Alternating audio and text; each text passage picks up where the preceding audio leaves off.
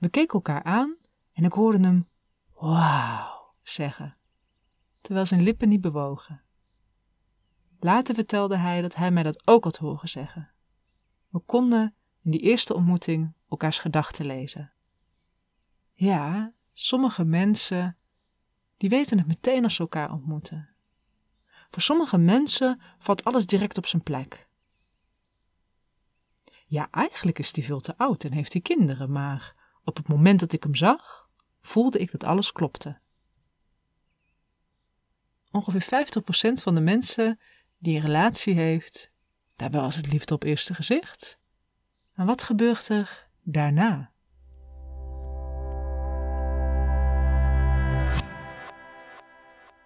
Over psychologie. Hallo, ik ben Mirella Brok, relatietherapeut en schrijfster. En je luistert naar mijn artikel De liefde van je leven is heel gewoontjes van overpsychologie.nl.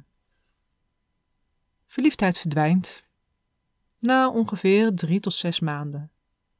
De hormoonhuishouding herstelt zich en vanaf de roze wolk beland je in het gewone leven.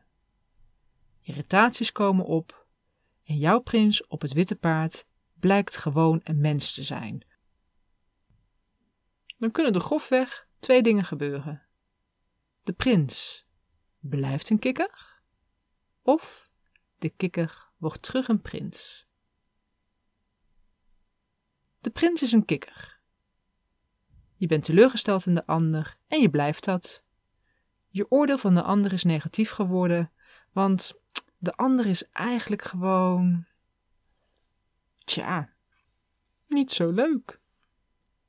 Je prins blijkt een kikker te zijn, en dat zal hij voortaan blijven, aangezien je vooral de negatieve aspecten van zijn gedrag opmerkt, benoemt en daar ook op reageert.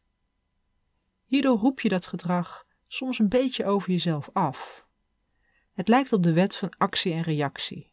Je krijgt wat je geeft. De kikker wordt een prins. Oké, de andere mogelijkheid is: je bent teleurgesteld. Maar na de eerste, ergste schok, accepteer je de ander.